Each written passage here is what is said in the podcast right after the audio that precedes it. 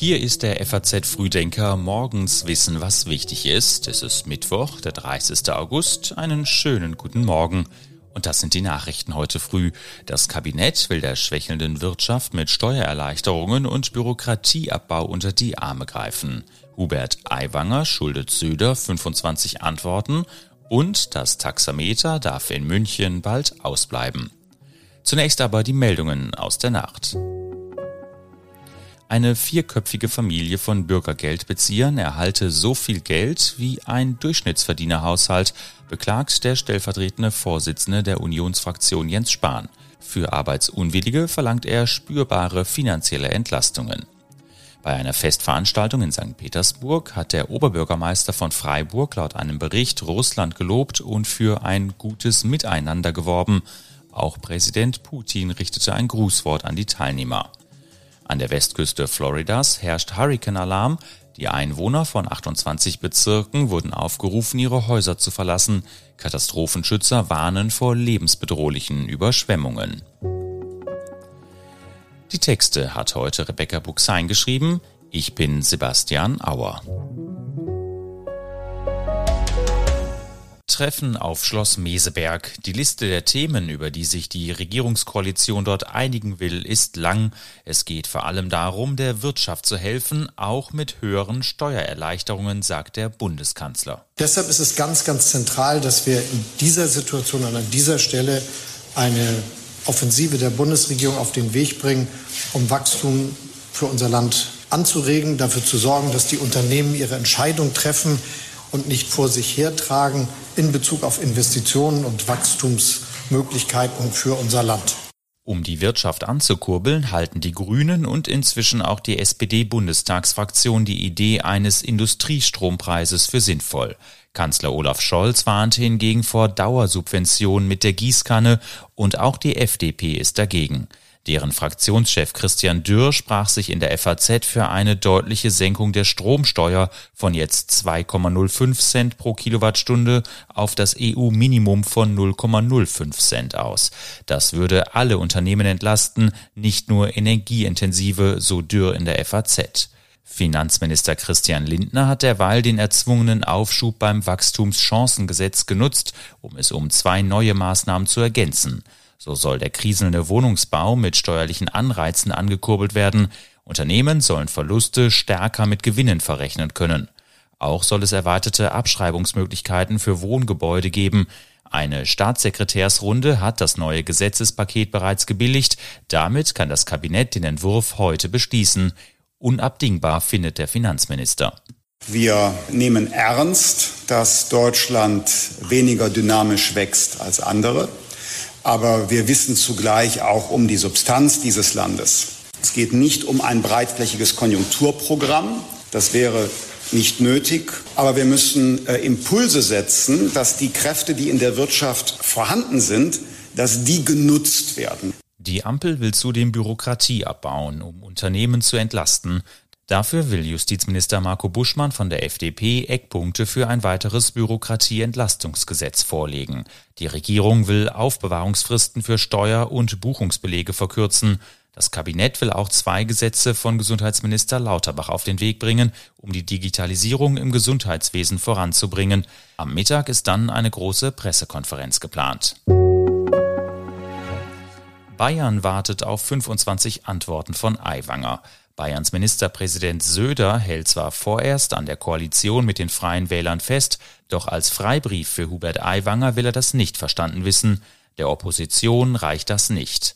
Jetzt dürfe nichts mehr dazukommen, sagte Söder gestern. Damit meint er neue Enthüllungen in der Flugblattaffäre. Schriftlich soll Hubert Aiwanger nun einen Katalog von fünfundzwanzig Fragen zu dem antisemitischen Schreiben aus Schulzeiten beantworten. Er selbst hat zugesagt, diese Fragen nach bestem Wissen und Gewissen beantworten zu wollen. Und Hubert Aiwanger ist auch bereit, wenn noch vorhandene Schulakten da sind, die zu öffnen, bis zur abschließenden Klärung, solange kein neuer Beweis vorliegt oder bisher Gesagtes komplett widerlegt werden kann, wäre eine Entlassung aus dem Amt eines Staatsministers ein Übermaß. Bis wann Söder die Antworten haben möchte, ließ er offen. An der Koalition mit Aiwangers Freien Wählern will Söder indes nicht rütteln, sie habe sich bewährt. Für Söder und die C S U steht viel auf dem Spiel. Der Ministerpräsident hat in den vergangenen Monaten sehr auf die Koalition mit den Freien Wählern gesetzt.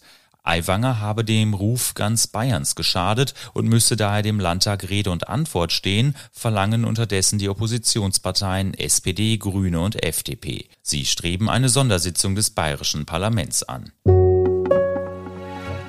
Geht die Inflation weiter zurück?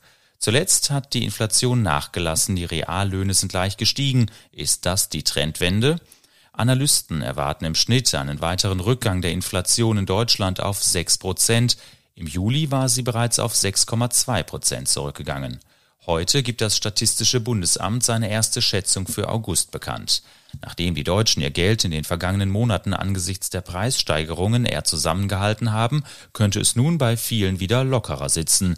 Was der Wirtschaft zugute käme, erwartet die Chefvolkswirtin der staatlichen K f W-Bankgruppe Fritzi Köhler-Geib. Zu größerer Kauflaune dürften auch die gestiegenen Reallöhne beitragen. Sie sind im zweiten Quartal dieses Jahres um null Komma eins Prozent gegenüber dem Vorjahreszeitraum gestiegen. Ausschlaggebend waren neben der nachlassenden Inflation vor allem vergleichsweise hohe Tarifabschlüsse. Ob die Reallöhne insgesamt im Jahresschnitt steigen werden, ist allerdings noch offen. Ein leichtes Plus sei ebenso denkbar wie ein leichtes Minus, heißt es vom Kieler Institut für Weltwirtschaft. Spätestens im kommenden Jahr könnten die Nominallöhne dann aber deutlich stärker steigen als die Verbraucherpreise, prognostiziert das Institut. Droht Italiens Norden ein Verkehrschaos? Mehrere wichtige Alpenübergänge sind oder werden gesperrt. Die italienische Wirtschaft schlägt Alarm. Millionen Güter und Menschen passieren pro Jahr durch Tunnel die Alpen. Doch nun könnte vor allem der Warentransport ins Stocken geraten. Der Chef der italienischen Transportunternehmerlobby befürchtet jedenfalls wegen der Sperrung wichtiger Zugangswege dramatische Folgen. So passierten etwa zweitausendzweiundzwanzig mehr als eins Komma sieben Millionen Fahrzeuge den Mont-Blanc-Tunnel. Vom vierten September an soll die wichtige Strecke für insgesamt fünfzehn Wochen wegen Wartungsarbeiten aber dicht sein. Am Montag waren zudem der Brenner- und der Fréjus-Tunnel, die Italien mit Österreich bzw. Frankreich verbinden, vorübergehend nach Erdrutschen infolge eines heftigen Unwetters gesperrt worden. Während beim Fréjus-Tunnel die Sperrung weiterhin für Lkw und Züge gilt, bleibt beim Brenner-Tunnel der Schienenverkehr ausgesetzt. Wegen eines Unfalls läuft es auch im Gotthard-Tunnel derzeit nur langsamer als sonst. Für die italienische Wirtschaft sind Alpendurch- und Überquerung von zentraler Bedeutung. Italienische Politiker und auch die Wirtschaft fordern den Ausbau, doch in Frankreich gibt es für die Idee nur wenig Zustimmung. Taxifahren ohne Taxameter. Wer in München mit dem Taxi fährt, darf vom ersten September an einen Festpreis vereinbaren. Für Fahrgäste entfällt der Stress bei Stau.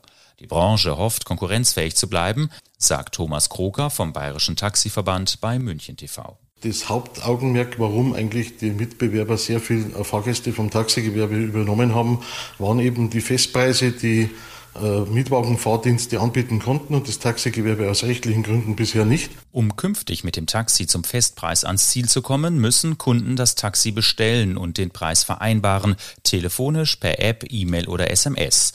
Wer einen Wagen vom Straßenrand aus herbeiwinkt, für den läuft auch in Zukunft in München das Taxameter. Für den Festpreis gilt ein Tarifkorridor, der sich am geltenden Taxitarif orientiert. Der vereinbarte Preis darf um bis zu zwanzig Prozent nach oben und fünf Prozent nach unten abweichen.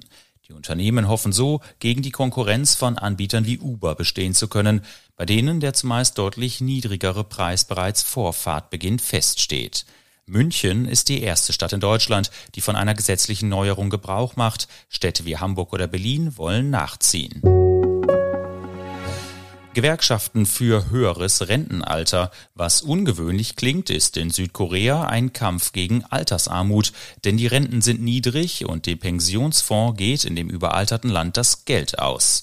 Wir müssen das Renteneintrittsalter anheben, um Beschäftigungsstabilität und angemessene Löhne für ältere Menschen zu gewährleisten, fordert daher der Gewerkschaftsbund F K T U, eine der beiden größten Dachgewerkschaften des Landes. Südkorea hat mit null Komma achtundsiebzig die niedrigste Geburtenrate der Welt und schrumpft immer weiter.